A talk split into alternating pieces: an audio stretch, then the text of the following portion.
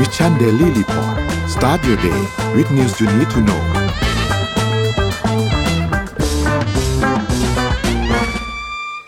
สวัสดีครับยินดีต้อนรับเข้าสู่ Mission Daily Report ประจำวันพฤหัสที่ 7 กันยายน 2566 นะครับ วันนี้คุณอยู่กับพวกเรา 2 คนตอน 7 โมงถึง 8 โมงเช้า สวัสดีพี่ปิ๊กครับ สวัสดีครับสวัสดีคุณผู้ชมครับ ครับ สวัสดีตอนเช้านะครับ ก็ใกล้จะ หมดสัปดาห์นี้อีกแล้วอีกแล้วเร็วจริงจะหมดสัปดาห์นี้อีกแล้วนะครับสัปดาห์นี้มีอะไรต้องทำเยอะเหลือเกินนะฮะยังไม่ถึงไหนเลยนะครับอะเดี๋ยววันนี้ไปอัปเดตเรื่องราวต่างๆกันนะครับ แล้วก็รวมถึงสถานการณ์หลายๆอย่างด้วยนะครับ แล้วก็แสดงความยินดีกับเมื่อคืนนี้ด้วยเนาะแชมป์วอลเลย์บอลๆอ่านะครับเป็นข่าวดีของคนไทยทุกคนอ่าใช่ครับก็เดี๋ยวเราอาจจะ recap ภาพ recap เซตต่างๆกันเล็กๆน้อยๆนะครับเดี๋ยวพาไปอัปเดตตัวเลขก่อนครับว่าเป็นอย่างไรบ้างครับ อัปเดตตัวเลขล่าสุดนะครับตลาดหลักทรัพย์บ้านเรานะครับบวกขึ้นมา 0.92 จุดนะครับอยู่ที่ 1,548.78 นะครับถัดมาครับหุ้นต่างประเทศครับดาวโจนส์ครับติดลบ 0.74%นะครับอยู่ที่ 34,385 นะครับ NASDAQ ครับอยู่ที่ 13,829 นะครับติดลบมา 1.37%นะครับ NYSE ครับอยู่ที่ 15,866 นะครับฟุตซี่100 ครับอยู่ที่ 7,426.14 นะครับแล้วก็ห่างเสียงอยู่ที่ 18,449 นะครับถัดมาครับ ราคาน้ำมันดิบก็ยังคงปรับตัวขึ้นอยู่นะครับยังขึ้นอยู่เล็กน้อยนะครับ WTI เนี่ยอยู่ที่ 87.11 นะครับแล้วก็ Brent อยู่ที่ 90.28 นะครับถัดมาครับ ราคาทองคำครับติดลบไป 0.41%ครับอยู่ที่ 1,918.18 นะครับแล้วก็สุดท้ายคริปโตครับบิตคอยครับอยู่ที่ 25,500 นะครับก็ยังวนๆอยู่ในช่วงตรงนี้นะครับอีเทเรียมติดลบไปประมาณ4%นะครับอยู่ที่ 1,623 นะครับ Binance ครับอยู่ที่ 213 นะครับ แล้วก็ Solana อยู่ที่ 19.3 นะครับ Bitcup Coin อยู่ที่ 1.09 นะครับ Solana นี่ติดลบไปพอสมควรเหมือนกันเกือบๆ6%นะครับ นี่เป็นอัปเดตตัวเลขทั้งหมดครับ พี่ปิ๊กวันนี้ Morning Talk มีเรื่องอะไรนะครับพี่ Morning Talk วันนี้เป็นเรื่องที่หลายๆคนก็มีคำถาม แล้วก็บางคนก็ยังหาคำตอบไม่ได้ ครับผม แต่เป็นเรื่องที่ต้องบอกว่า แหม โดยเฉพาะโค้ดโค้ดทั้งหลายก็จะ โค้ชบรรดาโค้ชทั้งหลายก็จะแบบว่าบอกให้เราเนี่ยต้องมีเป้าหมายชีวิตนะครับ ก็เลยจะมาชวนคุยทุกคนว่าทำไมคนเราต้องมีเป้าหมายในการใช้ชีวิต หรือเป้าหมายชีวิตของเราคืออะไรอ่าอ่านะครับน่สนใจการมีแล้วมันดีจริงเหรออะนะเราไม่มีแล้วมันเป็นอะไรไหมครับถ้าเราคนที่หาเป้าหมายชีวิตไม่เจอนะครับ แล้วมีแล้วมันได้อะไร ก็เดี๋ยวชวนทุกคนมาคุยกันนะครับ ว่าทำไมคนเราต้องมีเป้าหมายในการใช้ชีวิตอืมแล้วมีเจ็ดโมงครึ่งมาฝากด้วยในเรื่องนี้นะครับอ่าว่าวิธีการหาเป้าหมายชีวิตเนี่ย ว่าหากันยังไงเหรออะอ่านะครับก็มีมีอ่าเขาเรียกว่าบทความจาก Greater Good ครับเอามาฝากกันนะครับ แต่ก่อนอื่นเนี่ยไปดูราคาน้ำมันต่อเนื่องจากที่เล่าไปเมื่อกี้นะครับอ่าราคาน้ำมันเนี่ยจากที่เราเห็นตัวเลขเมื่อสักครู่เนี่ยนะครับ ก็คือ ไม่ต้องแปลกใจว่าถ้าเราจะเห็นราคาน้ำมันในบ้านเราแล้วก็ทั่วโลกเนี่ยขึ้นไปเรื่อยครับๆนะครับ นับจากนี้ไปเพราะว่าราคาล่าสุดที่เราเห็นเมื่อสักครู่นะครับที่ที่ขึ้นบนหน้าจอเนี่ย ก็คือราคาที่สูงสุดในรอบสิบเดือน นะครับ นับตั้งแต่ราคาที่ลงไปต่ำอ่าเคย peak ไปแล้วเนี่ยแหละครับอ่า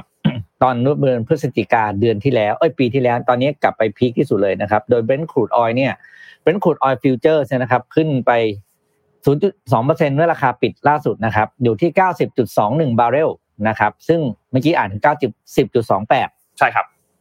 ซึ่งเป็นการก้าวข้ามเส้น 90 เหรียญนะครับ เป็นครั้งแรกตั้งแต่เดือน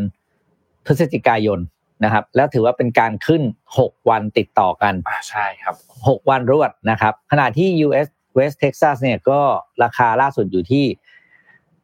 86.92 นะครับ ก็บวกขึ้นมา 0.3%สาเหตุคืออะไรครับ สาเหตุคือ 3 ประเทศผู้ผลิตน้ำมันรายใหญ่ของโลกนะครับ คือซาอุดิอาระเบียรัสเซียนะครับ แล้วก็อ่าโทษกับสองประเทศนะครับ คือซาอุดิอาระเบียและรัสเซียเนี่ยก็ยังคง เรียกว่าลดปริมาณการผลิตลงนะครับ โดยซาอุดิอาระเบียประกาศว่าจะลดปริมาณการผลิตลง 1 ล้านบาร์เรลต่อวันนะครับ ไปอีก 3 เดือน จนกระทั่งสิ้นสุดเดือนธันวาคมปี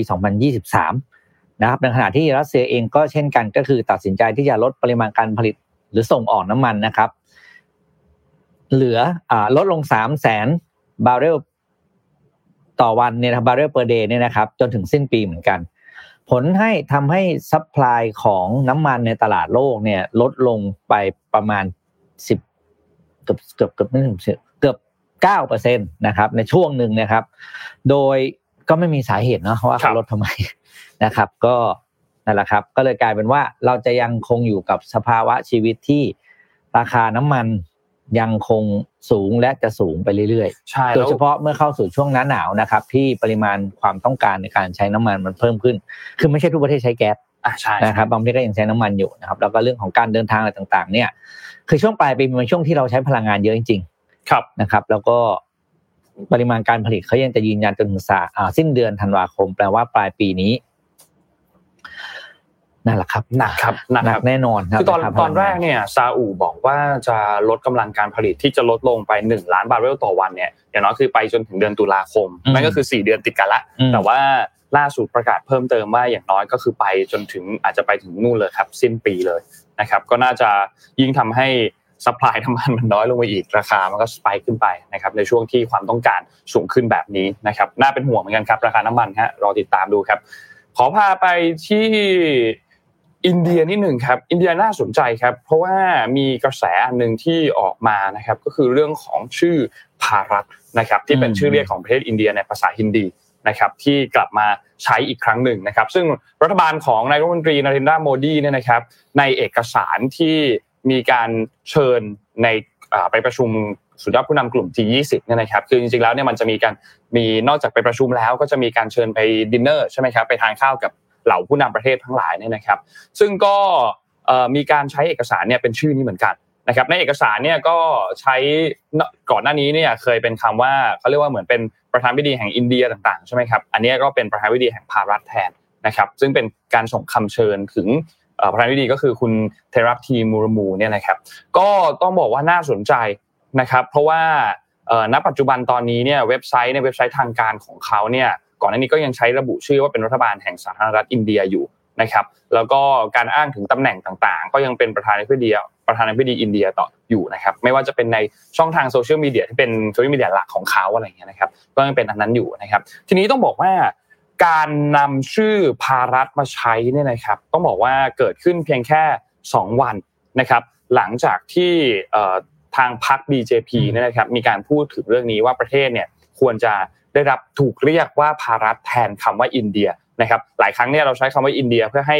การสื่อสารเนี่ยมันง่ายมากขึ้นเข้าใจกันง่ายมากขึ้น แต่ควรจะต้องหยุดใช้คำคำนี้ ชื่อของประเทศนี้ยังคงเป็นภารัฐไม่ว่าคุณจะไปที่ไหนก็ตามในโลกตรงในโลกนะครับ ซึ่งเรื่องนี้เนี่ยมันเกิดขึ้นมาจากการที่รัฐบาลมีกระแสข่าวนะครับ ว่ารัฐบาลเนี่ยกำลังที่จะมีการเปลี่ยนชื่อประเทศนะครับมาเป็นภารัฐแต่ก็ต้องบอกว่ายังไม่ได้มีการยืนยันใด ๆ จากฝั่งของ ทางการหรือว่ารัฐมนตรีอะไรก็ตามเนี่ยนะครับ แต่ว่าก็ก็เป็นแนวคิดอันหนึ่งที่คนก็ถูกพูดถึงกันค่อนข้างเยอะเหมือนกันอืมนะครับทำให้สุดท้ายแล้วแม้แต่ G20 ก็มีการเปลี่ยนชื่อจากหน้าซองจดหมายเหมือนกันนะครับ ซึ่งก็มีความเป็นไปได้ว่าอาจจะมีความเชื่อมโยงกับอินเดียหรือเอ่อกับกับการเมืองหรือเปล่า อันนี้ก็ก็มีความเป็นไปได้เหมือนกันนะครับ ก็เป็นสิ่งที่น่าสังเกตเหมือนกัน เพราะว่าก็มีการวิพากษ์วิจารณ์จากทางด้านของฝั่งตรงข้ามที่ ไม่เห็นด้วยเหมือนกันเนี่ยนะครับ ก็คิดคิดว่าควรที่จะเอ่อใช้ชื่ออินเดียต่อไปอะไรเงี้ยก็ก็มีความคิดเห็นที่แตกต่างกันพอสมควรนะครับ เพราะฉะนั้นถ้าเราไปดูถึงความเป็นไปได้ว่าจะ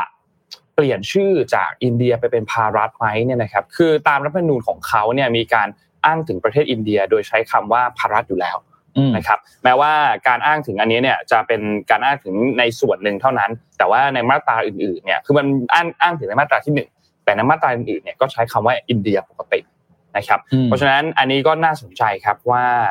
สุดท้ายแล้วเนี่ยจะมีการเปลี่ยนเลยไหมจะเปลี่ยนชื่อไปเป็นแบบออฟฟิเชียลแบบเป็นทางการเลยไหมหรือสุดท้ายแล้วเนี่ยจะคงใช้ชื่ออินเดียเหมือนเดิมอยู่ อันนี้ก็เป็นอีกอันหนึ่งที่น่าติดตามเหมือนกันครับสำหรับการเปลี่ยนชื่อของอินเดียครับคือจริงๆทั้งสองชื่อเนี้ยมันมีประวัติที่มาอยู่นะก็คือชื่อของอินเดียเนี่ยเคยเอ่อถูกบ่งชี้ว่า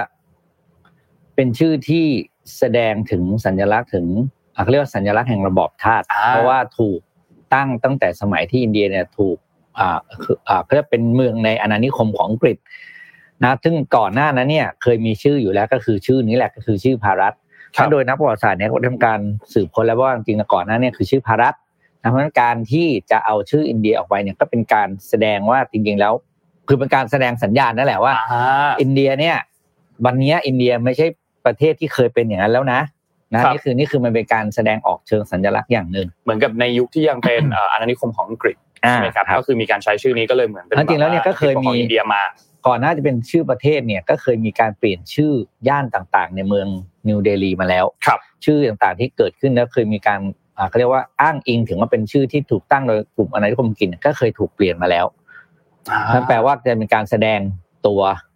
ตัวตนของประเทศขึ้นมาให้ชัดเจน คือที่จริงภาระไม่ใช่คำใหม่นะครับภาระเนี่ยไม่ใช่ถ้าเราคุ้นกับคำว่าภาราตีอะมันก็คือภาระนั่นแหละอ่าภาไม่ไม่ใช่ภาระแบบไทยไม่นะใช่เออเอออ่าภาราตีและขึ้นชื่อเนี่ยคือภาระคือการสะกดแบบนั้นนั่นแหละ ก็คือพอสัมภาษารอเรือมหากาศต่อเต่าคือมันเป็นที่มาอ่าเขาเรียกรากศัพท์เดียวกันที่เป็นภาษาอ่าฮินดูครับนะครับงั้นก็น่าติดตามสำหรับสำหรับอะไรนะเขาเรียกความเคลื่อนไหวในครั้งนี้อืมเพราะว่าดูแล้วเขาเรียกว่า อืมน่าสนใจจริงใช่ ฝั่งรัฐบาลพยายามที่จะเปลี่ยนแต่ฝั่งฝ่ายค้านก็อืมยังคงแย้งว่าควรจะใช้ชื่อเดิมอยู่นะครับน่าสนใจครับๆอะทีนี้มาดูฝั่งไปดูฝั่งอังกฤษบ้างนะครับ ก็เป็นเรื่องน่าสนใจเรื่องหนึ่งคือ คือหวังว่าจะไม่เกิดขึ้นกับกับบ้านเรานะ ก็คือเมืองเบอร์มิงแฮมครับของประเทศอังกฤษนะครับ คือก็เรียกว่าเรียกว่าสภาของเมืองเบอร์มิงแฮมเนี่ยได้ประกาศว่าเมืองเบอร์มิงแฮมนั้นเป็นเมืองที่ล้มละลายอืม นะครับก็คือหัวหน้าการเงินของสภาของสภาเมืองเบอร์มิงแฮมได้ประกาศใช้มาตรา 114 ที่หมายความว่าจะไม่มีการใช้จ่ายงบประมาณใด ๆ ใหม่เพิ่มขึ้นยกเว้นการใช้จ่ายที่จำเป็นเนี่ยที่เกี่ยวข้องกับการรักษาความสะอาดดูแลประชาชนนะครับ เพราะว่าอะไรครับ เพราะว่างบประมาณเขาเรียกว่าไงนะเขาเรียกการบริหารเงินเนี่ยคือค่าใช้จ่ายมันสูงมากนะครับ แล้วรายได้เข้าเมืองเนี่ยมันค่อนข้างน้อยกว่าที่กำหนดนะครับ โดยสภาเมืองวิงแฮมบอกว่าสาเหตุหลักที่ต้องประกาศล้มละลาย เพราะว่าต้องจ่ายค่าชดเชยมูลค่าถึง 760 ล้านปอนด์หรือประมาณ 34,000 ล้านบาทให้แก่กลุ่มพนักงานหญิงทั้งในอดีตและปัจจุบันที่รวมตัวกันยื่นฟ้อง ในคดีจ่ายค่าตอบแทนไม่เท่าเทียมระหว่างเพศนะคือตอนนั้นมันมีคดีเรื่องนี้มานานแล้วว่าเรื่องของการจ้างงานครับนะครับ แล้วก็ปัจจุบันนี้สถานทางการเงินของเมืองเนี่ยก็เรียกว่าเขาเรียกว่าเต็มที่อยู่แล้วนะคือ เพราะค่าใช้จ่ายเมืองมันสูงขึ้นนะครับ แถมยังมาโดนฟ้องแล้ว แล้วแล้วแล้วแพ้อะเอออืมนะครับพอแพ้เสร็จก็พอไม่มีตังค์ก็ได้เข้าสภาวะล้มละลายนะครับ โดยสภาเมืองบาร์มิงแฮมได้เปิดเผยว่าได้จ่ายค่าชดเชยกับพนักงานหญิงไปแล้ว 1,100 ล้านปอนด์แต่ยังเหลือยอดหนี้อีกประมาณ 650ถึง750 ล้านปอนด์ทำให้มีภาระเพิ่มขึ้นเดือนละ5ถึง15 ล้านปอนด์ซึ่งสภาเมืองนั้นไม่สามารถหาเงินมาชำระได้แล้วจากนั้นเนี่ยยังมีสภาท้องถิ่นอีกหลายแห่งที่ต้องประกาศล้มลายเหมือนกับเมืองเบอร์มิงแฮมนะครับ เช่นเมืองวอ l กิ้งครอยดอนเทอร์ร็อกนะครับ เนื่องจากเกิดปัญหาจากการลงทุนหลาย ๆ อย่างเกี่ยวกับการพัฒนาเมืองนะครับ แล้วก็ไม่สามารถเรียกว่าหารายได้เข้าเมืองได้อ่าตามที่คาดการไว้เพราะจริงแล้วการบริหารเมืองมันก็เหมือนการบริหารธุรกิจแล้วก็ต้องมีเงินเข้าเงินออกนะมีการลงทุนมีการอะไรต่างๆ การลงเงินที่ได้จากการภาษีคือรายได้ของเมืองครับนะไม่ว่าจะเป็นภาษีอะไรก็แล้วแต่แล้วแต่เมืองเขาอาจจะมีเก็บแตกต่างกันไป แต่เงินที่ใช้เนี่ย มันไม่สมดุลกับ เนี่ยก็เลยกลายเป็นว่าแล้วสิ่งที่มันเกิดขึ้นก็คือ พอไม่มีพอเมืองล้มละลายอะครับทีเนี้ยสิ่งที่ตามมาคือการดูแลเมืองการทำความสะอาดเทศบาลต่างครับๆห้องสมุดสวนสาธารณะ บริการที่เกี่ยวกับเด็กที่อยู่นอกเหนือจากการช่วยเหลือของสังคม อันเนี้ยคือสิ่งที่น่าเป็นห่วงจริงนะครับเพราะว่ามันเคยมีมาช่วงโควิดจำได้มันเคยมีมาแล้วคือบางเมืองเนี่ยก็คือไม่มีการจ่ายค่าค่าดูแลพวกอ่าให้กับกลุ่มพนักงานเทศบาลครับแต่หลายเมืองตอนนั้นคือ โอ้โหเมืองดูไม่ได้เลยอ่าใช่จะไม่ได้นะครับอืมเบอร์มิงแฮมนี่เอาจริงๆถ้าได้ยินก็คือได้ยินกับฟุตบอลเลยแต่ก่อนแต่ก่อนอยู่พรีเมียร์ลีกแต่ก่อนอยู่พรีเมียร์ลีกตอนนี้อ่าตกไปอล่วยู่งไปแชแล้มวเปี้ยนชิพหนักเข้าไปอีกล่วงไปอยู่แชมเปี้ยนชิพอ่าก็ก็ทำให้คะแนนความนิยมมันก็น้อยลงด้วย เพราะว่าอืมเอาจริงฟุตบอลก็เป็นหนึ่งในสิ่งที่ดึงดูดการท่องเที่ยวพออ่าสมได้ควอรเลยู่ยแล้วละเพราะอย่างน้อยคนต่างเมืองก็มาเมืองเรา ใช่อืมใช่ใช่ ก็นั่นแหละครับ พาไปดูข่าวถัดมาครับ ขอพาไปที่ยังอยู่ที่อังกฤษแล้วกันนะครับ ไปที่ผลการสอบสวนเอ่อเหตุเฮลิคอปเตอร์ตกจำได้ไหมครับเลสเตอร์ซิตี้ตอนปี 2561 นะครับที่ทำให้เอ่อเจ้าสัววิชัยศรีวัฒนประภาเจ้าของสโมสรเลสเตอร์ซิตี้อืมในช่วงเวลาตอนนั้นเนี่ยเสียชีวิตนะครับ แล้วก็รวมถึงอีกเอ่ออีก 4 คนที่ อยู่บนโดยสารอยู่บนเฮลิคอปเตอร์ลำนั้นด้วยนะครับ ก็มีคุณวิชัยใช่ไหมครับ มีคุณนุสรามีคุณกวีพรนะครับ ที่เป็นคณะทำงานของคุณวิชัยนะครับ แล้วก็มีนักบิน 2 คนนะครับก็คือคุณอิซาเบลล่ากับคุณเอริกสวอฟเฟอร์นะครับซึ่งก็ในรายงานที่มีการสอบสวนกันเนี่ยนะครับโดยสรุปแล้วเนี่ยนะ long story short เลยเนี่ยคือสาเหตุเนี่ยมาจากความผิดพลาดของบริษัทผลิตเฮลิคอปเตอร์ คือจริงๆในรายงานเนี่ยมันยาวมากนะครับ200 กว่าหน้า นะครับอืมแล้วก็มีเนื้อหาที่มาพูดถึงเรื่องของความระบบความปลอดภัยต่างๆ ของเฮลิคอปเตอร์นะครับการเคลือบแสงการนู่นนี่ต่างๆนั่นนะครับ ซึ่งเอ่อมีมีมีความน่าสงสัยหลายอย่างนะครับที่ถูกเกิดขึ้นเพราะว่าเฮลิคอปเตอร์เนี้ยถูกผลิตโดย Leonardo SPA นะครับเป็นบริษัทผลิตเฮลิคอปเตอร์จากอิตาลีนะครับโดยสาเหตุเนี่ยรายงานอุบัติเหตุทางอากาศอันนี้เนี่ยได้สรุปสาเหตุของโศกนาฏกรรมในครั้งนี้เนี่ยบอกว่า มาจากความล้มเหลวของระบบควบคุมใบพัดหางที่มันหลุดออกจากกันทำให้เฮลิคอปเตอร์เนี่ยมันก็เลยหมุนนะครับแล้วสุดท้ายเสียการควบคุมก็เลยตกลงมาสู่พื้นดินนะครับ ซึ่งก็เป็นที่ชัดเจนว่านักบินเนี่ยไม่มีส่วนในอุบัติเหตุครั้งนี้นะครับแล้วก็เป็นเหตุที่อยู่นอกเหนือการควบคุมของนักบินนะครับซึ่งสำนักงานตรวจสอบอุบัติเหตุทางอากาศของประเทศอังกฤษเนี่ยก็ตรวจพบสาเหตุของอุบัติเหตุว่าอย่างที่บอกนี่แหละครับว่าเกิดจากที่ตลับลูกปืนที่ใบพัดเนี่ยมันแตก นะครับตรงหางนะครับใบพัดหางมันแตกนะครับมาจากการที่มันร้าวมันเสียดสี แล้วก็เสื่อมสภาพของจรดีก่อนกำหนดนะครับแล้วก็ความร้อนที่สูงเกินไป ก็ทำให้ตลับลูกปืนมันแตกออกมานะครับก็สุดท้ายก็เลยทำให้เกิดนี่แหละครับเป็นเหตุโศกนาฏกรรมที่เกิดขึ้นนะครับซึ่งณปัจจุบันตอนนี้เนี่ย ทาง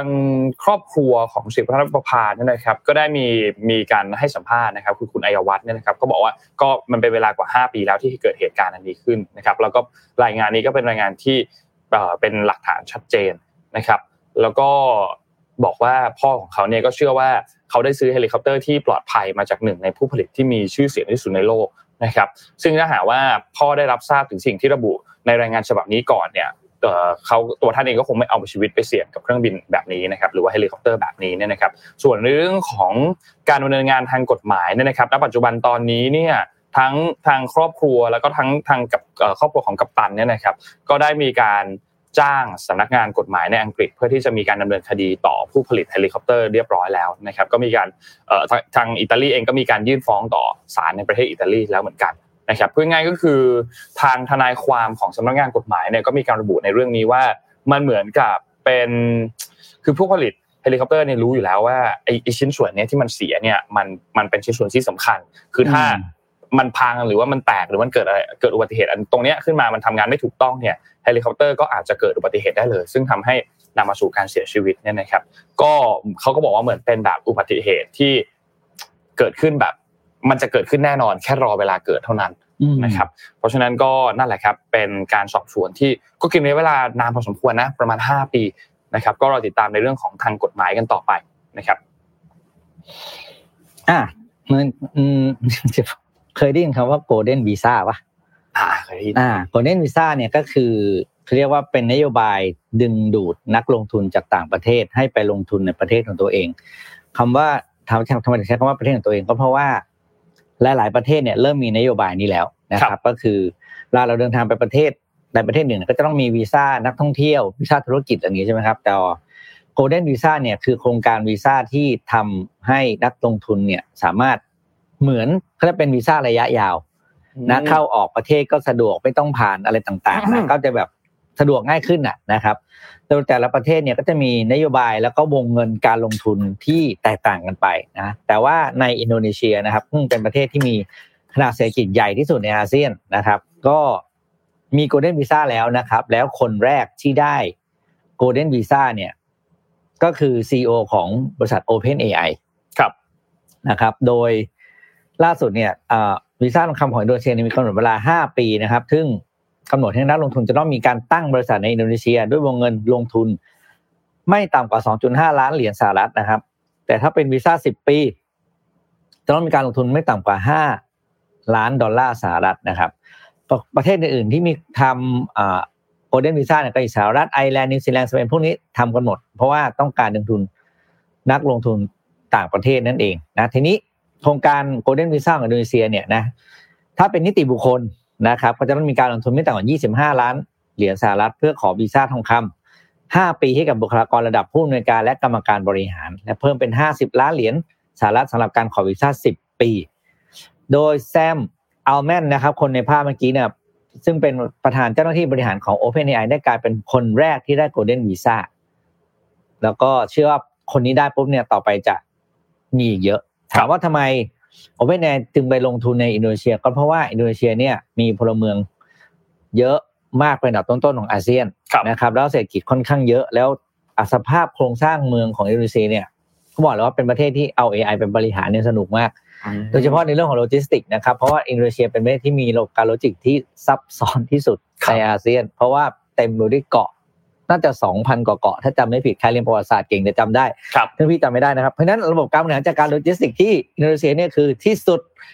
คนก็มีหลากหลายเชื้อชาติครับหลากหลายวัฒนธรรมนะครับเพราะการประมวลข้อมูลต่างๆจำนวนมากเนี่ยมีมีมีมีความจำเป็นสูง แล้วก็ความแตกต่างของพลเมืองชีวิตความเป็นอยู่ระหว่างเกาะเนี่ย ต้องบอกว่าต่างกันค่อนข้างมากนะครับ เพราะฉะนั้นการเอา AI และเทคโนโลยีเข้าไปบริหารจัดการประเทศเนี่ยต้องต้องบอกว่าเป็นแนวทางที่ ทางอินโดนีเซียต้องการอย่างมากครับนะครับ อืมอ่าก็น่าน่าสนใจนะ น่าสนใจในเรื่องนี้เพราะว่า OpenAI ก็คือ ChatGPT มันก็มาแรงมากเลยใช้ทุกวันเลย ใช้ใช้บ่อยมากเดี๋ยวนี้ช่วยชีวิตบ่อยมากเดี๋ยวนี้ไม่ต้องถามอะไรแล้ว อยากรู้อะไรนี่อันนี้คือปริมาณการเสิร์ช Google ลดลงมากจริงๆนะอ่าชายนนท์เพิ่งพูดถึงข่าวนี้ไปเมื่อวานเอครับคือว่า Google เขาเพิ่งครบรอบ 25 ปีมา ไม่นานนี้เองมแล้วก็ก็ถึงครบรอบเขาแล้วอะใช่ครบรอบของเขาที่เขา ให้บริการเรามาอย่างยาวนาน ใช่ครับ แม้ว่าจะจะมีการทำบาร์ออกมาเนาะที่เป็นอืมอืมรูปแบบ AI เหมือนกันเนี่ยนะครับ แต่ก็น่าสนคือใจต้องเข้าใจบาสก็จะข้อมูลอัปเดตกว่าอ่าเพีใช่ยงแต่ว่าองค์ความรู้ที่เราต้องการใช้เนี่ย มันเยอะพอแล้วสำหรับการในอืมในในการหาใน Chat GPT ถ้าคุณใช้ Chat GPT พรีเมียมใช่ไหมคุณก็จะได้เป็น 3.5 หรือ 4 ครับ อ่า ซึ่งล้ำเข้าไปอีกนะครับอืมคือสุดจริงแล้วเมื่อวานนั่งคุยกับบอสอะ ครับนั่งพอดีไปไปไปทำเวิร์กช็อปของศรีจันทร์มาใช่ไหมก็นั่งนั่งอยู่ด้วยกันทั้งวันอย่างเงี้ยบอสหันมาโอ้พี่ปิ๊กตอนนี้ผมแม่งคุยกับ Chat GPT ทั้งวันเลยอะแม่งทำงานได้ทุกอย่างที่เขาเขาอยากรู้อะไรอย่างเงี้ยนะใช่เออก็ใครอยากให้บอสเปิดคอร์ส Chat GPT พิมพ์หนึ่งกดหนึ่งกดหนึ่งกดหนึ่งนะครับเอ๊ะเหมือนเหมือนเคยเปิดไหมเปิดไปทีนึงเคเปิยดเปิไปดทีนึงเคยเปิดนะเปิดไปทีนึงคอร์ส Chat GPT อ่าเปิดไปทีนึงคือบอสใช่ไหมตอนนี้หลงไหล Chat GPT มากคือบอสไม่คุยกับสมมูลแล้วไงครับผมเพราะสมมูลเนี่ยอู้ เกเรอู้เล่นตัวอื้อหือนะแล้วก็เพราะฉะนั้นเนี่ยคุยกับ Chat GPT ง่ายกว่า นี่นี่พยายามเลื่อนคอมเมนต์หาสมบูรณ์นี่อ๋อเจอไม่มาเจอบ้างไม่มาเจอมาเจอเจอเจอเจอมาเดียวมาทักสวัสดีครับน้อยแล้วก็น้ไปอยมากน้อยมากอ่านะนี่น้อยใจแล้วนะเนี่ยโดนพี่ปิ๊กโดนพี่ปิ๊กดุไปน้อยใจนะเรื่องของเขาไม่ใช่เรื่องของพี่ เอาอย่าเอาเป็นอย่าเป็นปัญหาของสมมูลไม่ใช่ปัญหาของพี่ครับผมครับอืมอะพาไปดูข่าวอืมกีฬาแสดงความยินดีกับทีมวอลเลย์บอลหญิง เอเชียนิดนึงครับ เมื่อวานนี้ก็ได้แชมป์เอเชีย AVC 2023 นะครับ ที่สนามชาติชายฮอลล์ที่จากที่โคราชนะครับ ก็เจอกับเอ่อทีมชาติจีนนะครับ คือไทยเราอยู่อันดับ 14 ของโลกนะครับอืมจีนเนี่ยเขาอยู่อันดับ 5 ของโลกอืมนะครับ เมื่อวานนี้เนี่ยต้องบอกว่าซัดกันไปถึง 5 เซตนะครับ สุดท้ายเนี่ยก็ต้องบอกว่าสนุกสนานนะครับ ในในในเมื่อวานนี้เนี่ยนะครับ ก็เฉือนชนะจีนไปแบบระทึกเลยนะ สามส่วนสองเนี่ยนะครับ ต้องบอกว่าสนุกสนานมากเมื่อวานนี้เนี่ยนะครับ คือต้องบอกว่าเอ่อในช่วงแรกๆเนี่ย คือมันมันมันค่อนข้างสูสีมากนะครับอืมยี่สิบห้าต่อยี่สิบเอ็ดยี่สิบห้าต่อยี่สิบเจ็ดยี่สิบห้าต่อสิบเก้ายี่สิบต่อยี่สิบห้าแล้วเซตสุดท้ายสิบหกต่อสิบสี่เนี่ยนะครับ ก็ทำให้สุดท้ายแล้วเนี่ยจบการแข่งขันไปไทยก็คว้าแชมป์เอเชียมาครองเป็นสมัยที่ 3 ได้นะครับ ถัดจากปี 2009 แล้วก็ 2013 นะครับ ส่วนจีนก็ค ว้าอันดับ 2 ไปนะครับส่วนอันดับ3เนี่ยรู้สึกว่าจะเป็นทางด้านของญี่ปุ่นนะครับที่ได้อันดับ 3 ไปนะครับที่เฉือนชนะเวียดนามไป 3 ต่อ 2 เหมือนกันอืมนะครับสำหรับการแข่งขัน AVC 2023 เมื่อวานนี้ก็แสดงความยินดีครับ แสดงความยินดีสำหรับทีมลูกยางนะครับเอาจริงๆแล้วเนี่ย อันนี้อย่าว่ากันเลยนะครับ กีฬาของประเทศเราเนี่ย ที่ไประดับนานาชาติที่แข่งแล้วพอจะแบบอะสู้กับประเทศอื่นได้เนี่ยอืม วอลเลย์บอลนี่ยืนหนึ่งเลยนะใช่ใช่ที่เป็นระดับโลกจริงๆนะครับ ไม่แค่แค่ระดับอาเซียนแบตอีกอันหนึ่งอ่าแบตเราก็ไม่ธรรมดาเหมือนกันเมื่อวันล่าสุดเพิ่งได้แชมป์ก็เป็นหนึ่งในสมาคมที่ต้องยอมรับว่าต้องส่งเสริมระยะยาว จริงคเพรับราะว่าอะความคาดหวังของประชาชนใช่ไหมเคยได้แชมป์กันแล้วก็อยากให้เป็นแชมป์ไปเรื่อยครับๆอะเพราะฉะนั้นก็อยากให้ได้รับการสนับสนุนยาวๆนะครับโอ้สมาคมกีฬาบ้านเราดราม่าเยอะหลายอันอืมโอ้โหวันก่อนก็เจ็ตสกีใช่ไหม อะเอาละครับนนท์ไม่ได้ตามข่าวเออเจครับซีต้องไปอ่านต้องไปอ่านข่าวคุณคุณคุณเปิ้ลนาคอนมันจะไม่มีแกโพสต์อะไรเงี้ยโอ้แบบอ๋อวุ่นวายหลายสหลายสมาคมเยมากอะเยอะสมาคมฟุตบอลก็โอ้เยอะอะเป็นว่านั่นแหละครับ ก็แสดงความยินดีกับ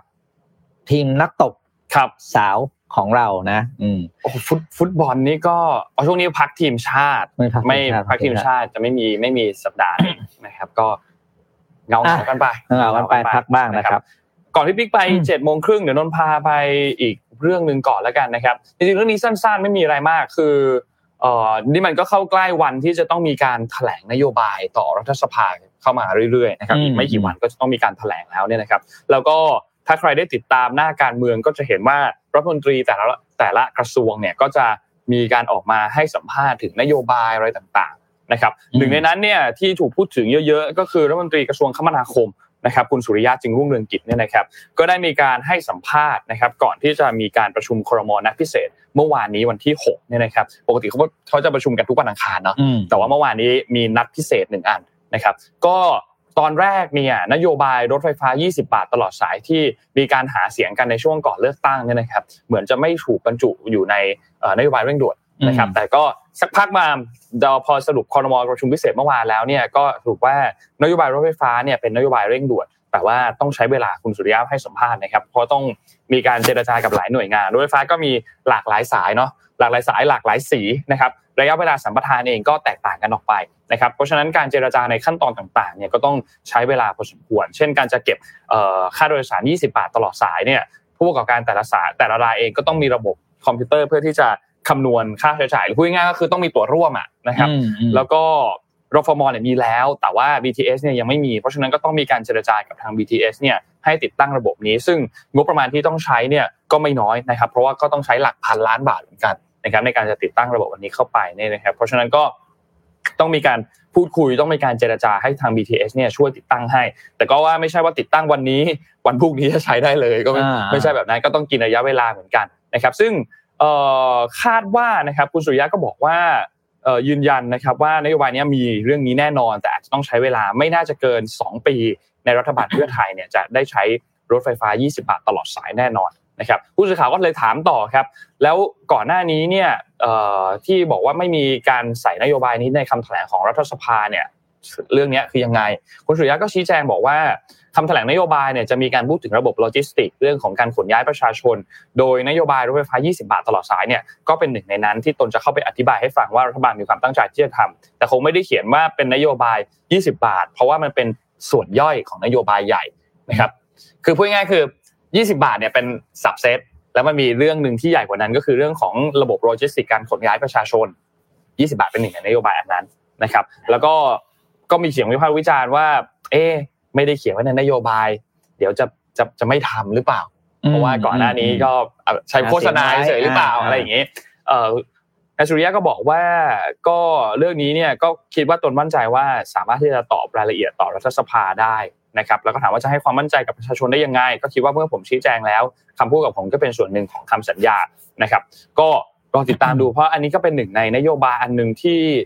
น่าสนใจครับ แล้วก็ถูกพูดถึงกัน ค่อนข้างเยอะเหมือนกันนะครับ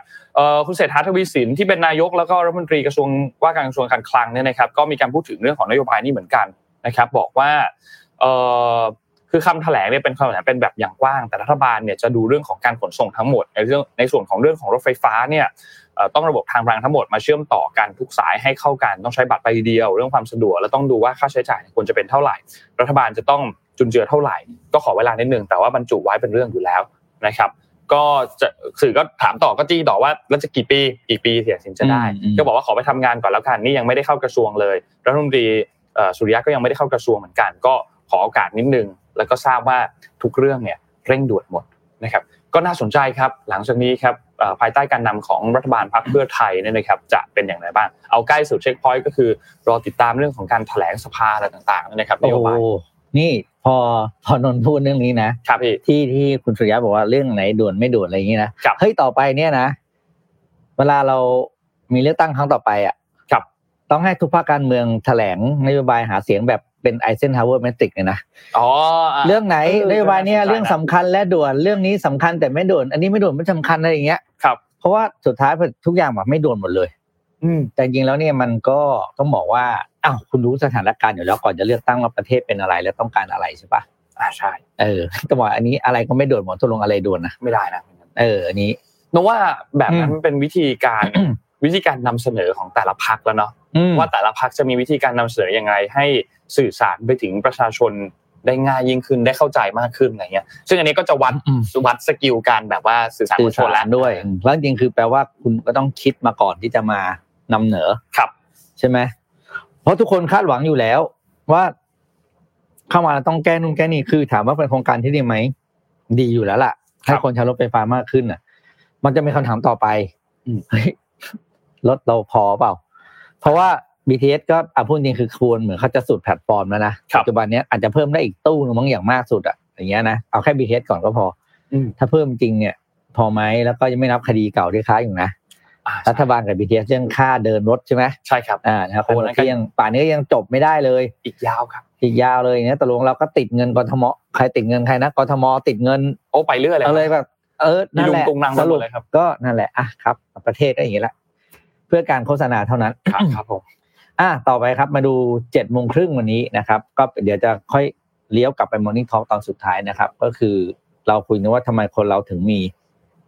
เป้าหมายของชีวิตใช่ไหม นั่นคือเป็นคำถามหนึ่งแหละ แต่ถ้าอยากว่าจะหาเป้าหมายของชีวิตเนี่ย หายังไงก็มีบทความจากอ่า Greater Goose มาฝากนะครับ ชื่อ seven ways to find your purpose in life นะครับอะมาดูกันเจ็ดวิธีที่จะหาเป้าหมายชีวิตของเราเองมีอะไรบ้างครับ วิธีแรก บอกว่าให้หาคำตอบกับตัวเองให้ได้ ว่าอะไรคือเรื่องที่เราแคร์หรือให้ความสำคัญนะคือ purpose in life เนี่ยมันคือการให้ความสำคัญกับสิ่งที่เราให้ความสำคัญคำว่าสิ่งเนี่ยคือรวมถึงคนด้วยนะ อย่างเช่นบาง purpose in life บางคนแบบ simple มากง่ายมากครัก็บอกว่าเขาจะเป็นคนที่ทำให้ อ่าเขาเรียกว่าไงนะ คนรอบตัวเนี่ย รู้สึกว่าโชคดีที่มีเขาอยู่ในชีวิต ที่ purpose of life คือแบบ simple แค่นี้เลยนะแปลว่าอะไรครับเขาก็จะไม่ทำอะไรที่ไม่ดี อ่าไม่โกงใครไม่ใช้อารมณ์ไม่คือแล้วชีวิตเขาจะแบบไอถูกอาจจะดูง่ายๆไม่มี ไม่มีอะไรโดดเด่นนะ แต่เขาบอกว่าวันนี้เขาตายไปอะทุกคนจะพูดเขาในสิ่งที่ดี พี่รู้จักคนแบบเนี้ยสองสามคน ครับชีวิตเขาไม่ได้เขาไม่เคยถ่ายรูปกับรถหรูไม่เคยอาหารแพงๆไม่เคยอะไรแต่ใครมีอะไรช่วยอ่าเดือดร้อนก็จะเป็นคนแรก ๆ ที่อ่าเข้าไปแสดงความเห็นแต่นู่นนี่นั่นนั้นเนี่ย identify นะครับ อย่างแรกคืออะไรคือสิ่งที่เราแคร์และให้ความสำคัญกับชีวิตอืมอันเนี้ยไม่มีใครตอบได้ดีเท่ากับตัวคุณเอง จริงครับ เออ บางคนก็ เพื่อนบางคนก็ครอบครัวบางคนก็เงินอ่าเฮ้ยใช่ไม่ใช่เรื่องแปลก เพราะบางคนเนี่ยก็รู้สึกว่าการมีเงินเยอะๆมันก็เป็นความสุขอย่างหนึ่งอะครับพอถามเขาบอกอะแน่นอนการมีเงินมีความสุขกว่าไม่มีเงินแน่ๆใครเถียงอะอ่าแน่นอนเนาะอ่า อยู่ที่ว่าไอ้คำว่ามีเท่าไหร่นั้นอยู่ที่คนมันประเด็นคือเราอย่าไปยุ่งกับเขาครับ หาคำตอบของตัวเองก่อนนะครับ อะข้อสองครับ ข้อสองเขาบอกว่า reflect on what matters most นะครับก็ต่อเนื่องข้อเมื่อกี้คือเฮ้ยอะไรที่เราสนใจ เรื่องที่เราสนใจแต่อาจจะไม่ใช่เรื่องสำคัญก็มีนะ อ่าเพราะฉะนั้นกลับมาหาคำตอบเอาเรื่องเหล่านั้นครับ มาเป็น reflect ข้อสองก็คือ อะไรที่เราให้ความสำคัญที่สุดนะครับ ถ้าเราได้คำตอบข้อนี้ครับ มันจะทำให้เราค่อยๆกรองสิ่งที่เราจะให้ความสำคัญและเลือก ใช้ทรัพยากรในชีวิตไปกับเรื่องเหล่านั้น เรื่องที่เราสนใจบางเรื่องไม่สำคัญนะ เออ คือสนใจชอบไหมแต่ว่าอย่างเงี้ยสมมตินนท์บอกนนท์เป็นแฟนสเปอร์โหสเปอร์นี่คือรักขาดใจรักมากสนใจมากแล้วว่าแต่ถามสเปอร์มีอะไรกับชีวิตนนท์ไหมก็ก็ไม่ครับไม่มีถูกไหมเพราะฉะนั้นอะไรที่เมื่อถึงเวลาที่นนท์จะต้องจัดเวลาหรือใช้ทรัพยากรมาอย่างในชีวิตนะครับนนท์ก็จะเอาสเปอร์วางไว้ก่อน อืมถูกไหมเพราะจะเอามาจัดการเรื่องอื่นก่อนนะนะครับ ทีนี้ไอ้เรื่องของ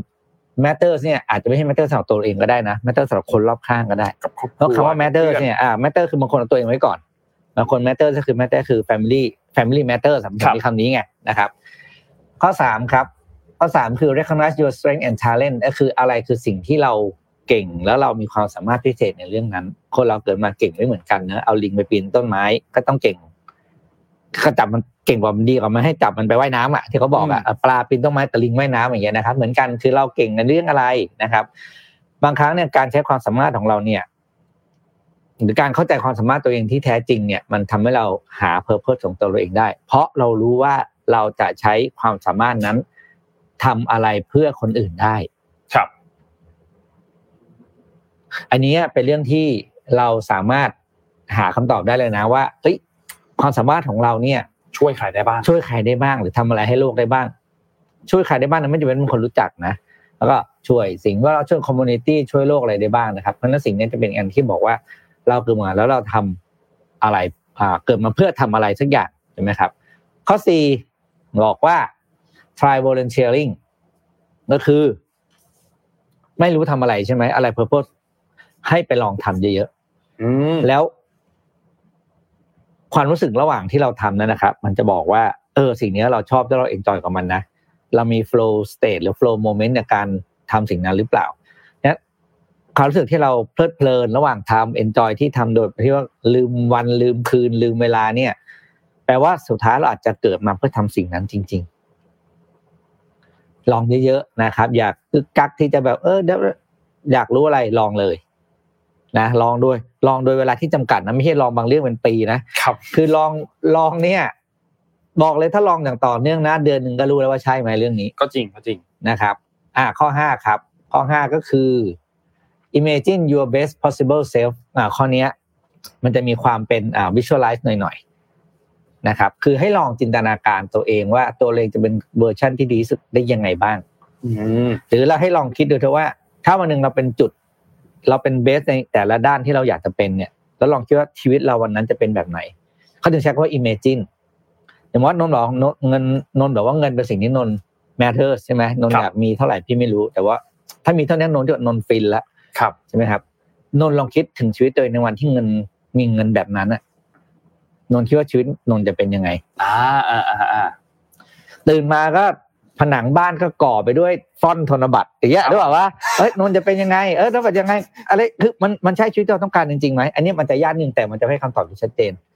เออว่าวันหนึ่งถ้าเรามีอย่างนั้นขึ้นมาจริงๆเนี่ยเป็นยังไง หรือแบบ เดินมาเปิดประตูปุ๊บโอ้โหอะไรนะรถหรูจอดยี่สิบคันครับผมวันนี้จะขับรถคันไหนไปออกจากบ้านดี ให้คิดถึงชีวิตแบบนี้ให้ได้ครับ แล้วสุดท้ายพอคิดคิดให้คิดลึกๆจริง ๆ นะครับ ว่าถ้าเราเป็นอย่างนั้นทุกวันทุกวันทุกวันอะมันคือใช่ชีวิตเราต้องการหรือเปล่า อืมบางคนอาจจะสนุกกับการมีรถ 20 คันนะแต่ถึงเวลาจริงก็ให้คิดต่อไปหน่อยอะแล้วใครจะดูแลอ่าค่าใช้จ่ายเท่าไหรแล้วจะยังไงเนี่ยพอคิดต่อไปลึกๆในหลาย ๆ มิติ จะรู้สึกว่าเฮ้ยจริงๆแล้วชีวิตแบบนี้อาจจะไม่ใช่ชีวิตของเรา อืมอาจจะมีสักคันสองคันก็พอใช่ใช่ไหมแปลว่าถ้ามันนนท์จะมีสองคันหนอาจจะไม่ต้องถึงพันล้านครับอาจจะมีแค่สองร้อยล้านก็ได้สมมติว่ารถคันละร้อยใช่ไหมครับผมแทนที่มียี่สิบคันก็เท่าไหร่ไม่รู้คูณขึ้นไปแล้วกันแล้วบอกเอ้ยสองคันพอก็สองร้อยครับผมอ่าเนี่ยก็จะให้ purpose ที่ชัดเจนขึ้น ข้อหกครับ ข้อหกก็คือ cultivate positive emotion like gratitude and all นะครับ ก็คือให้พยายามดึง positive emotion เข้ามาในชีวิต อะไรเรื่องอะไรที่เราทำที่เรามี positive emotion กับตัวเองนะ แล้วก็คือคนที่มันจะถึง purpose of life อะมันจะต้องเป็น purpose ที่เต็มไปด้วยความ negative และ drive ด้วย negative เอ้ยไม่ใช่ได้ด้วย positive positive เออนะครับ แล้วก็ไอ้ negative ต่างๆ จะต้องตัดตัดออกไปครับเพราะว่าเราไม่สามารถคือไม่ไม่มีใครอยากมีเป้าหมายชีวิตที่มีเรื่องร้ายๆอยู่ในตัวเองแน่นอนถูกไหมครับอ้าวเพราะฉะนั้นเพราะฉะนั้นเนี่ยให้พยายาม gratitude นะครับในเรื่องของสิ่งที่เป็นเชิงบวกกับชีวิตนะครับ แล้วข้อสุดท้าย นะครับก็คือ look to the people you admire อะให้มองไอดอลของคุณคำว่าไอดอลเนี่ยไม่จำเป็นต้องเป็นคนที่มีชื่อเสียงนะครับคำว่า you admire คือคนที่เรายอมรับนับถือนะครับไม่จำเป็นต้องเป็นคนที่มีชื่อเสียงก็ได้ เพราะบางทีเนี่ยการติดตามคนที่มีชื่อเสียงไปบางครั้งเราไม่รู้หรอกว่าเบื้องหลังชีวิตเขาเป็นยังไงอ่าใช่ฉะนั้นคนที่เรา admire เนี่ยโดยเบสิกแล้วอ่า greatest good แนะนำว่าให้เอาคนใกล้ตัวที่เรายอมรับนับถือ เพราะเราเห็นชีวิตของเขามากกว่าหนึ่งด้านอ่า หนึ่งด้านเนี่ยเขาใช้ simple มากเลยนะคำว่าหนึ่งด้านคือด้านอะไรรู้ไหมด้านเรียบคือหน้าจอครับ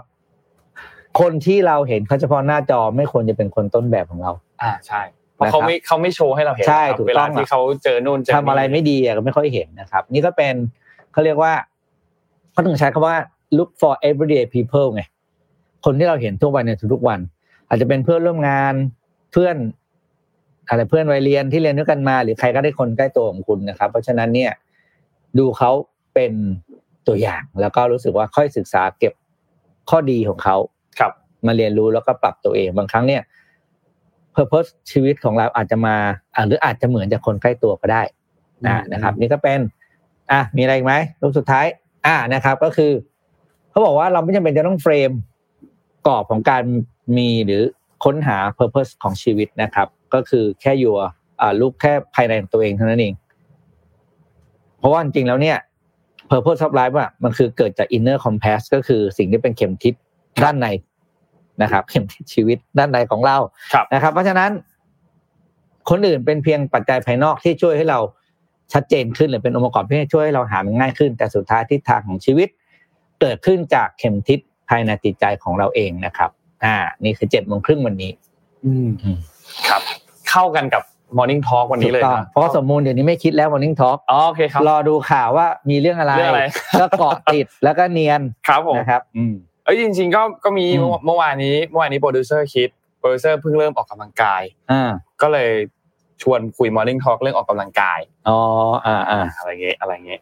พาไปดูข่าวต่อไปครับ พาไปดูที่ประชุมอาเซียน 2023 นิดนึงครับ ที่จัดขึ้นที่อินโดนีเซียเนี่ยนะครับ คือเขาประชุมกัน 3 วันเนาะ5 6 7 แล้วก็คือวันนี้วันที่ 7 ก็จะเป็นวันสุดท้ายของการประชุมนะครับ ที่จัดขึ้นก็นั่นแหละครับ มีปัญหาหลายเรื่องครับ โดยอ g e n d a หลักๆ เนี่ยก็ยังคงเป็นเรื่องของเมียนมานะครับอืมแต่จริงๆแล้วเนี่ยประเด็นที่น่าจับตามองในการประชุมรอบนี้เนี่ยนะครับ มีหลายเรื่อง คือโอเคละผู้นำของรัฐบาลไทย คือนายเศรษฐาทวีสินที่เป็นนายกเนี่ยอืมไม่ได้ไปร่วมประชุมในครั้งนี้เพราะว่าในทางกฎหมายแล้วเนี่ยยังไม่ได้เป็นนายกเนาะเพราะว่าคือได้รับการโปรดเกล้านู่นนี่ต่างๆเรียบร้อยแล้วอะแต่ว่ายังไม่สามารถที่จะคือต้องรอการแถลงนโยบายต่อสภาให้เรียบร้อยก่อนอ๋อถึงถึจะงจะสามารถที่จะไปร่วมเป็นตัวแทนตามแบบลีก็เป็นตัวแทนได้ไทยเราก็เลยส่งปลัดกระทรวงการต่างประเทศไปแทนนะครับ ทีนี้ในเรื่องของการประชุมในครั้งนี้เนี่ยนะครับก็เป็นเรื่องการ เปลี่ยนผ่านกระบวนการทางการเมืองของเรานะครับ แล้วก็น่าจะมีประเด็นในเรื่องของเมียนมาอันนี้แน่นอนอยู่แล้วนะครับ ซึ่งต้องบอกว่า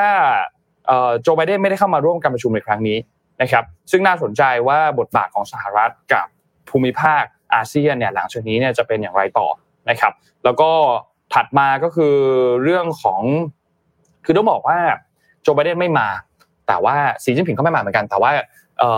ปกติแล้วเนี่ยสีจิ้นผิงจะไม่ได้ไม่ได้มาอยู่แล้ว นะครับอืมเพราะว่าเขาก็จะส่งเป็นนายกรัฐมนตรีเป็นคนเดินทางมาอยู่แล้ว ซึ่งครั้งนี้รู้สึกจะเป็นคุณหลี่เฉียงนะครับที่เดินทางมาแทนนะครับ แต่ว่าการที่ผู้นำสหรัฐไม่ได้มาเนี่ยนะครับ ต้องบอกว่าน่าสนใจมาก เพราะว่าโดยปกติเนี่ยคนจะทราบกันดีนะครับว่าเอ่อการประชุม G20 การประชุมอาเซียน การประชุมเอเปกเนี่ยนะครับ ส่วนใหญ่แล้วจะเกิดกันในช่วงเนี่ยเนี่ยแหละปลายปลายปีนะครับ ซึ่ง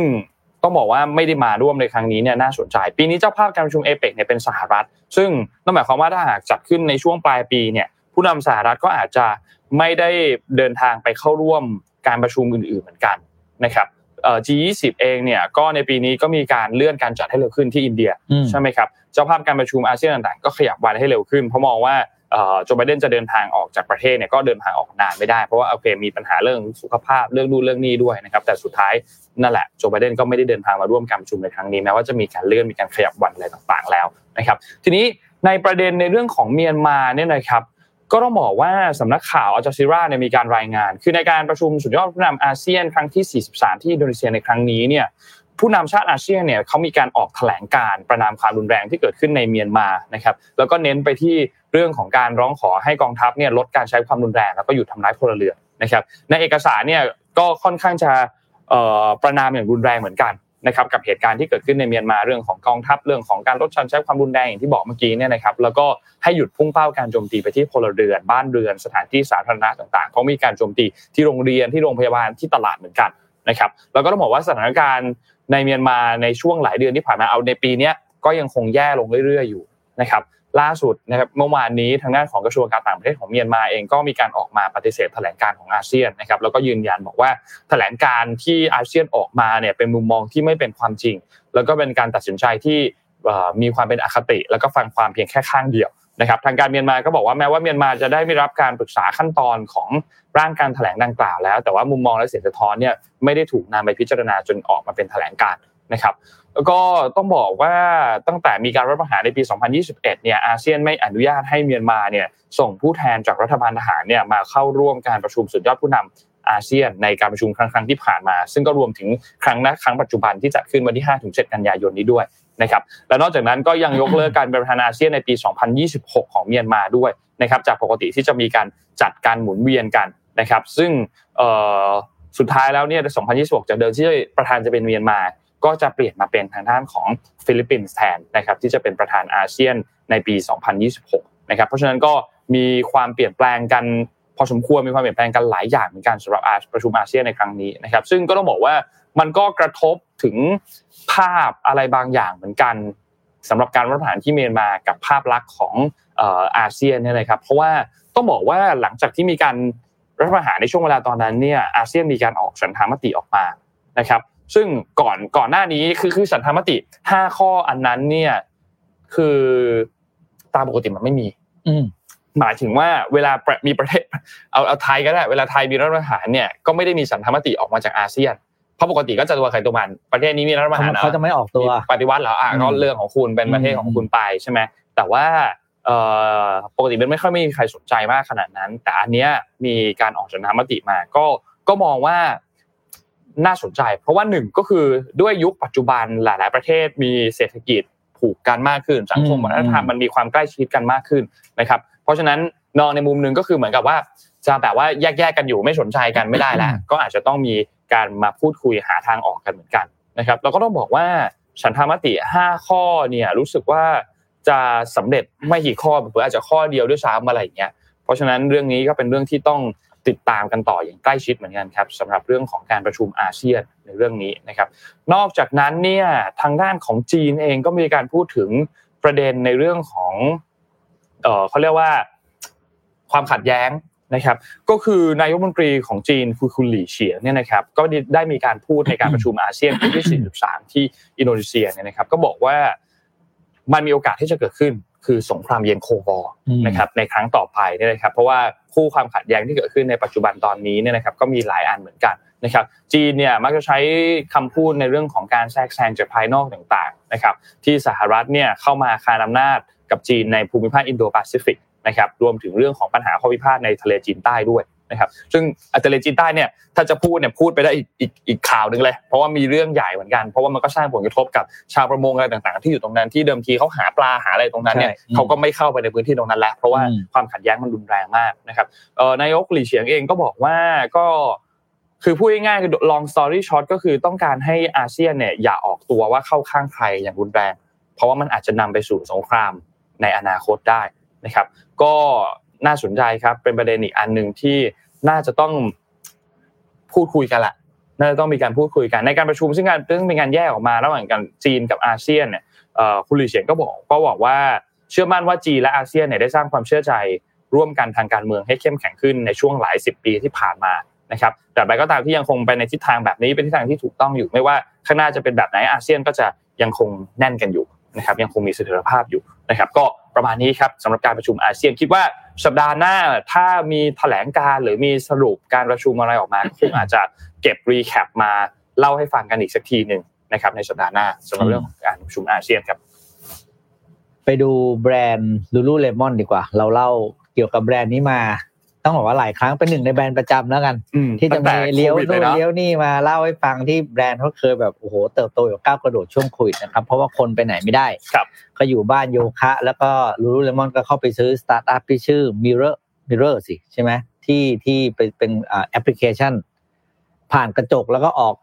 กำลังกายกับโค้ชจากบ้านอะไรอย่างเงี้ยนะก็ว่าไปแล้วก็ช่วงหนึ่งลูลูเลมอนก็ยอดขายก็ตก หลังจากที่โลกเปิด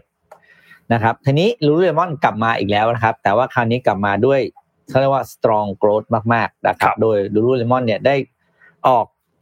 แถลงเรื่องของคาดการผลประกอบการปิดจนถึงสิ้นปี 2023 นะว่า จะปิดยอดขายทั้งปีที่ 9.5 ระหว่างนะคาดการคือ 9.51 ถึง 9.57 พันล้านเหรียญสหรัฐนะครับ โดยปัจจัยที่ทำให้ยอดขายขึ้นไปแตะใน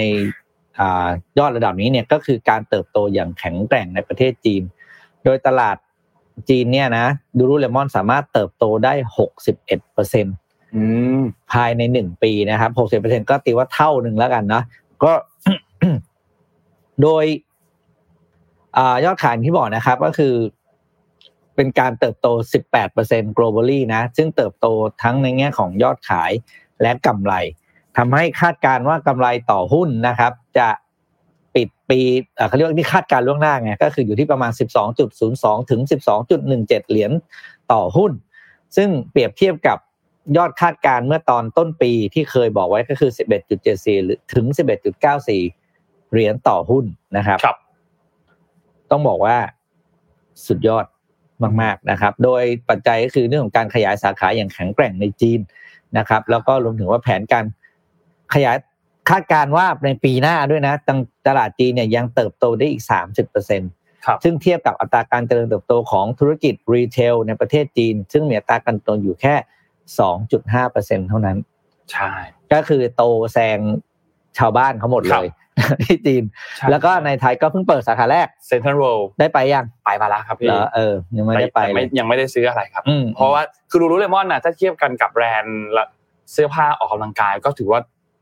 น่าจะอยู่บน Top สุดเลยละ top luxury แล้วอะ top เป็นแบบสุดแล้ว luxury เลยแหละอืมเพราะว่าราคาค่อนข้างสูงจริงๆนะครับ คือแบรนด์เสื้อผ้าออกกำลังกายอืมบ้านเราเนี่ยจริง ๆ ก็เยอะนะมอย่างอย่างพี่บิ๊กรู้จัก Decathlon ไหมอ่าอ่า Decathlon นี่เป็นราคาแบบมิตรภาพมากอืมราคาจะดีมากแล้วคุณภาพเลือกใส่ครั้งเดียวทิ้งได้แล้วเอ้ยครับคือคือคือเป็นราคาที่ใส่ครั้งเดียวใช่ทิ้งก็โอเคเออได้ แต่ว่าคุณภาพเขาดีนะดีเออคุณภาพคือดีเลยนนท์มีรุมีดีคาร์ลอนเนี่ยอยู่หลายตัวอะไรอืมกางเกงวิ่งอะไรอย่างเงี้ยมีเพียบเลยนะครับ tier ถัดมาก็อาจจะเป็นแบบพวก ตามเอาเล t ละเป็นของแบรนด์และตามเอาเล t ไนกี้อันเดอร์อาร์เมอร์อาดิดาสอะไรเงี้ยแล้วก็พวกที่เป็นของเข้า shop ส่วนลูลูเลมอนนี่จะเป็นแบบว่า top tier เลย top tier top ราคาคือ top เลยอะเดี๋ยวเมาส์บอสดีกว่าบอสไม่มาแล้ววันละครับบอสผมนี่ big fan มากนะอ่าของลูลูเลมอนใช่ใช่ใช่บอกแกบอกแกชอบใส่เสื้อลูลูเลมอนเวลาขึ้นเครื่องบินนั่งสบายนอนสบายนู้นอืมจริงว่ะจริงเออมันสบายมันสบายจริงเออนนท์อะไปลองมาเหมือนกันแต่ไม่ได้ซื้อเออคือไอ้ลูลูเลมอนเนี่ยมันจะมีความแบบ มินิมอลนิดนึงอะอืมมันจะคล้ายๆกับนนท์รู้สึกนะ คือคล้าย ๆกับมูจิ แต่เป็นเสื้อผ้าออกกำลังกายอืมพวกแบบโยคะพวกอะไรพวกเนี้ย แต่ว่าเป็นแบบให้กลิ่นอะไรบางอย่างคล้ายๆมูจิอะไรเงี้ยแต่ก็เป็นอีกหนึ่งแบรนด์ที่นั่นแหละครับอ่าประสบไหนควๆเมาส์สำลูร็จเลมอนได้แล้วรับควเมาส์ยาวขึ้นเดี๋ยวนี้พี่ไม่ค่อยเขียนเพจเลยพี่ขี้เกียจนนครับพี่เล่าให้ฟังเลยแล้วกัน ก็สิ่งที่ทำให้ลูลูเลมอนเนี่ยเติบโตนะครับเขาใช้อ่าเขาเรียกว่านโยบายก็คือ power of three growth อืมอ่า นะครับสิ่งที่เรียกคือ power three growth strategy นะครับก็คืออ่าอย่างแรกเลยก็คือ product innovation นะครับ โดยทิศทางในการออกแบบผลิตภัณฑ์เนี่ยออกแบบมาตอนนี้คือกำหนดชัดเจนนะครับว่า Lululemon จะขยายเขาจะเพิ่มยอดขายของสินค้ากลุ่มผู้ชายเป็นสองเท่าในปี 2023ทั้งนี้เราจะเห็นว่าถ้าเข้าไปในร้านเนี่ยเซกชันของผู้ชายมันจะใหญ่ขึ้นเรื่อยๆ นะครับคือแต่ก่อนเนี่ยโยคะจะเป็นเรื่องของผู้หญิงถูกไหมแล้วก็ผู้ชายก็จะมีนิดนึงนะครับ ตอนนี้เนี่ยอย่างล่าสุดที่พี่ไปก็หลายเดือนแล้วที่พี่ไปที่เกาหลีนะแล้วพี่ก็ไปเจอลูลูเลมอนอยู่ร้านหนึ่งผู้หนึ่งชั้นเป็นผู้หนึ่งชั้นเป็นผู้หญิง อีกหนึ่งชั้นเป็นผู้ชาย คือเรียกว่าให้ความสำคัญกับสินค้าของผู้ชายเนี่ย ไม่น้อยนะครับเพราะฉะนั้นเนี่ยอินโนเวชันต่างๆ จะถูกพัฒนาเพื่อรูปร่างของผู้ชายซึ่งแตกต่างจากผู้หญิงอยู่แล้วครับนะครับ โครงสร้าง การใช้เขาเรียกการใช้ร่างกายก็ต่างกัน เพราะฉะนั้นอินโนเวชันเนี่ยการออกแบบเส้นใยการตัดเย็บต่างๆ ก็จะขยายไปสู่กลุ่มตลาดผู้ชาย รวมถึงการขยายตลาดสินค้าก็ไปสู่กลุ่มออฟฟิศทราเวลแล้วก็คอมมิว c ค t e g o r y ก็คือคนที่ต้องเดินทางมาก แสดงว่าเขาเข้าใจบอสเรานะอ่าใช่แล้วก็คือเนี่ยลูลูเลมอนจะไม่ใช่เสื้อผ้าที่มีเพื่อการออกกำลังกายอย่างเดียวนะครับ แต่จะเป็นเสื้อผ้าที่ใช้กับ daily life ได้แล้ว ครับ เหมือนครั้งหนึ่งที่เราเคยใส่เสื้ออ่าเสื้อกีฬาไปทำงาน อืมนะก็จะเป็นเอ่ออะไรอย่างอย่างพี่หลังๆพี่ชอบใส่เสื้อเสื้อวิ่งอะใส่ขึ้นเครื่องเพราะมัมันนใส่สบายใส่สบายจริงๆนะครับคือเมื่อก่อนแบบใส่เสื้อเชิ้ตเนี่ยเดี๋ยวนี้ไม่เอาแล้วไม่แก่แล้วไม่สนใจแล้วภาพลักษณ์ใส่เสื้อวิ่งนี่แหละขึ้น แล้วก็ไม่เห็นมีใครสนใจเลยใช่ครับเครื่องเครื่องบินมันก็บินปกตินะครับขึ้นเครื่องบินนี่อยากจะแต่งตัวเหมือนชุดนอนนอนอะพูดง่ายๆเอาจริงๆอะถอดเสื้ออะไรข้อสองอยากจะถอดเสื้ออะไรด้วยซ้ำอ่าโค้ดที่สองนะครับคือเขาเรียกว่า Omni Guest Experience นะครับอ่า Lululemon มีการลงทุนนะครับ เป็นสองเท่าเอ่อมูลค่าการลงสองเท่าถึงการสร้างดิจิ t a l Revenue แล้ว Experience นะครับก็คือการปรับปรุงเว็บไซต์นะครับปรับปรุงเรื่องของระบบ การซื้อการสร้าง Customer Journey ใหม่ เพื่อที่ให้ลูกค้าเกิดความรู้สึก มีความสุขและสนุกกับการซื้อของผ่านออนไลน์รวมถึงการมาที่ร้านเนี่ยนะครับก็บางสาขาเริ่มมีการเอาเขาเรียกว่าใช้ AI เทคโนโลยีเข้ามา คือนนไปยืนข้างหน้ากระจกนะเขาก็จะสแกนร่างเรา เขาบอกว่าเนี่ยก็จะมีเสื้อผ้ารุ่นไหนที่เหมาะสมกับเรา อะนะครับ อันที่สามก็คือ market expansion นะครับก็คือนโยบายในการขยายตลาดโดยเฉพาะตลาดต่างประเทศนะครับโดยตลาดที่คาดการณ์ว่าจะขยายอย่างดุเดือดนะก็มี APAC ก็คือ Asia Pacific นั่นเองและ EMEA ก็คือตลาดในตะวันออกกลางครับนะนะครับก็นี่เป็นสามนโยบายเรียกว่า the power of three growth strategy จากลูลูเลมอนครับ อันนี้อ่านมาจากเว็บไซต์ของเขาเลย ไม่ได้มั่วแน่นอน เพราะว่ากดเดี๋ยวนี้อ่านเดี๋ยวนี้ครับผม ไม่เขียนแล้วเพจเดี๋ยวนี้เดี๋ยวเดี๋ยวสรุปตรงนี้ให้ Chat GPT เขียนครับให้ ChatGPT เขียนนะครับเอออ่านนท์ยังไม่ค่อยได้ใช้ ChatGPT ภาษาไทยเลยอะมันเวิร์กป่ะพี่อ่ามันต้อง translate สองรอบครับอ๋อเหรอบอสบอกเทคนิคพี่แล้วเมื่อวานยังไงนะพี่โอ้โหมันต้องแบบให้พี่ต้องเอาอย่างนี้ก่อนนะเว้ยแล้วพี่ก็ไปไปไปแบบให้มันสรุปนะ แล้วก็คุยกันมันนิดนึงให้มันสรุปมันก็เราคุยกันสุดท้ายเนี่ยคือมันจะกลายเป็นว่าสิ่งที่ Chat GPT มันทำได้คือมันเหมือนสรุปมาว่าเราได้อ่านหนังสือเรื่องนั้นเองอืมอืมท่านนนท์บอกว่านักนนท์บอก Chat GPT ว่าสรุปหนังสือ อ่าอะไรนะบอสอะไม่รู้ชักเล่มหนึ่งอะเฮ้ยหนังสือบอสเล่มล่าสุดชื่ออะไรวะเมื่อโลกเสียงดังเกินไปอ่าถ้าจำไม่นะผิดบอกสมมตินนท์บอกพิมพ์พิมพ์ Chat GPT พิมพ์บอก Chat GPT ว่าสรุปหนังสือ เมื่อโลกเสียงดังเกินไปให้หน่อย Chat GPT ก็จะสรุปมาแบบชื่อหนังสือ ชื่อชื่อบท ชื่อเรื่องแล้วก็อาจจะประมาณใจความหลักๆ ซึ่งอยู่ที่ประมาณไม่เกินสิบประโยคแรกของแต่ละบทครับ แต่มันจะไม่มีตัวอย่าง อืมอืมอ่านนท์ก็เอาตรงนั้นเสร็จนนท์บอกว่านนท์ก็พิมพ์ต่อเข้าไปว่า ลองยกตัวอย่างบทนี้สิอ่า มันก็จะเข้าไปคลุกมาใช่ไหมครับสุดท้ายก็ปุ๊บแล้วถึงนั้นนนท์ก็พิมพ์คำว่า สรุปให้เหมือนคนคุยกันแล้วมันก็จะออกมันจะเปลี่ยนภาษาหมดเลยโอ้ใช่ครับ แล้วนนท์ก็เอาภาษาอังกฤษเนี่ยครับ ไปทานเสลดครับนะครับทานเสลดก็ไปมันมันมีแอปเนี่ยคือเขาเรียกว่าปรับภาษาให้เป็นให้จาก writing to เอ่อ speaking language อ่าฮะอ่าคันนี้ยนนท์ก็จะกลายว่านนท์เนี่ย เหมือนได้อ่านเองได้เล่าเองแล้วอันเนี้ยไปแปะได้เลยครับโอ้โหชี้เขาไม่ใหญ่บอกเทคนิคแบบนี้นะครับผมอ่าบอกวิธีการแล้วกันเนี่ยไม่บอกที่มาอ่าเออนะครับบอกที่มาเพราะให้เป็นโน้ตฮาวให้เป็นคนกันเองว่ามันทำได้ เออก็เออมันเป็นเครื่องมือหากินพี่แล้วครับผมอะเออเออเจ๋งเจ๋งอ่าไปดูวันนิ่งทอล์กปิดท้ายกันสักนิดนึงอืมครับวันนิ่งทอล์กวันนี้ก็คือเรื่องของทำไมคนเราต้องมีเป้าหมายในการใช้อืมชีวิตนะครับ อืมก็มีคนเข้ามาตอบกันพอสมควรแล้วแหละเดี๋ยวให้ทีมงานเอาขึ้นมานะครับ อ่าอันนี้บอกว่าเป้าหมายเนี่ยเป็นเหมือนทิศทางการดำเนินชีวิตให้มีคุณค่านะครับ ก็คือส่วนส่วนใหญ่ที่ที่ดูในคอมเมนต์เนี่ยจะมีคนพูดถึงเรื่องนี้กันเยอะนะคือการที่พอมีเป้าหมายแล้วเนี่ยจะทำให้เหมือนเรามีคุณค่าในแต่ละวันมากขึ้น เหมือนมองมองเห็นว่าแบบลองเทอมโกของเรา มันคืออะไร แล้วสิ่งที่เรากำลังทำอยู่ทุกวันเนี้ยเราทำไปอืมอืมเพื่ออะไร อืมนี่น่าสนใจ อ่า มีไหมเนี่ยนะ คือมันเหมือนเรามีทิศทางให้กับตัวเอง อ่าใช่ครับนะเออแล้วก็พอเรารู้ทิศทางใช่ไหมครับ อะไรที่ไม่ใช่เราจะตัดออกไปได้ง่ายขึ้น ครับ อ่า เราจะไม่รู้สึกว่าเอ่อทำนู่นทำนี่เต็มไปหมดเลยแล้วสุดท้ายพอเราทำเป็นเต็มไปหมดเลย มันแปลว่าอะไรครับ เรากำลังเสียทรัพยากรไปกับเรื่องที่วันหนึ่งเราจะรู้สึกว่ามันไม่มีประโยชน์ ครับ อืมในการมีเป้าหมายเนี่ยมันจะโอเคมากก็คือ ข้อหนึ่งเลยนะครับ เราจะไม่เสียทรัพยากรไปกับเรื่องที่ไม่จำเป็น อืม โดยเฉพาะเวลานอน เงินใช่ไหมครับเออคือเราไม่จำเป็นต้องรู้ทุกเรื่องในโลก หรือทำทุกอย่างในโลกเหมือนคนอื่น เพราะว่าแต่ละคนเขาก็มี purpose ที่ต่างกันออกไปอ่าใช่ครับนะครับ เอ๊ะมีอีกไหมมันเหมือนมันยังไม่ค่อยมีมีช่วงแรกๆมีเม้นต์อยู่แต่ละของก็ไม่เป็นไรครับ ก็นั่นแหละ ทุกคนก็ควรจะมีนะครับ ใครยังไม่เริ่มมีก็หาซะอ่เพราะว่ามันจะทำให้เรามีชีวิตที่ง่ายขึ้นจริง อ่าใช่เหมือนอืมนี่นี่อันนี้ก็คือใช้หลักการเหมือนการเล่นเกมเลย ก็คือๆออืมตั้งเป้าหมายให้มันสนุกให้เหมือนกับทำเควสในเกมอ่าquest ได้ไปทีละอันทำได้ไปโอ้ทีละอันคำนี้ลืมเลย questโอ้คิดถึงการเล่นไม่เกมได้เล่นเกมไปนานมากเลยไม่ได้เล่นเกมแบบนั้นอะอืมแบบที่ต้องแบบนั่งทำ quest ทีละอันนานๆนะอืมแล้วเราเราอันนี้มันกลายเป็นเราเป็นคนสร้าง quest เองสร้าง quest เองแล้วสร้างอืม reward เองด้วยว่า เราจะให้ reward เป็นอะไรเมื่อเราทำ quest อันนี้สำเร็จอะไร ใครหาไม่เจอกลับไปดูเจ็ดโมงครึ่งวันนี้เดี๋ยวทีมงานตัดคลิปแยกให้นะครับครับ แล้วก็อืมยังไม่เจอก็ไม่เป็นไรนะใช่ค่อยๆหาคือไม่ต้องจริงๆเร่งคือ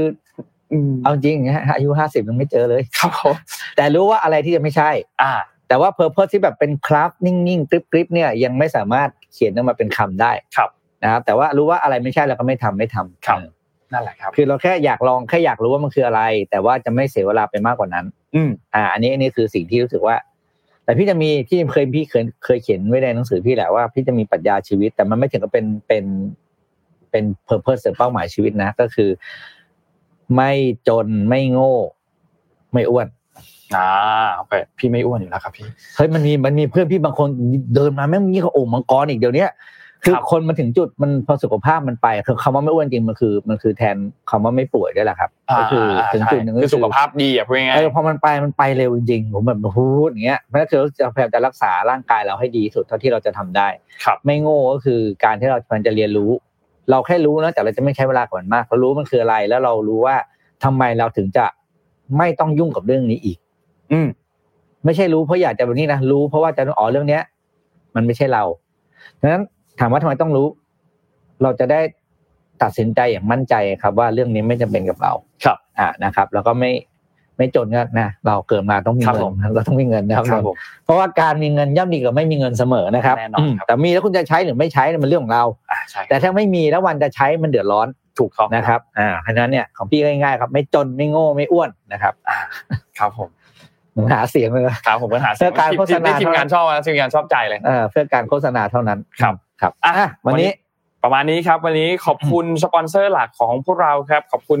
Mitsubishi Pajero Sport Elite Edition นะครับจุดสตาร์ทอืมความแตกต่าง และขอบคุณ Shutterstock Number 24 นะครับผู้ให้บริการ Shutterstock ประเทศไทยแต่เพียงผู้เดียวนะครับขอบคุณสปอนเซอร์หลักของพวกเรามากๆนะครับก็สนับสนุน MDR สนับสนุนสปอนเซอร์พวกเราด้วยนะครับและขอบคุณท่านผู้ฟังทุกๆท่านในเช้าวันนี้ครับสำหรับวันพฤหัสนะครับพรุ่งนี้อัปเดตข่าวสารกันต่อในวันศุกร์ครับวันนี้เราสองคนลาไปก่อนครับ สวัสดีครับ สวัสดีครับ Mission Daily Report start your day with news you need to know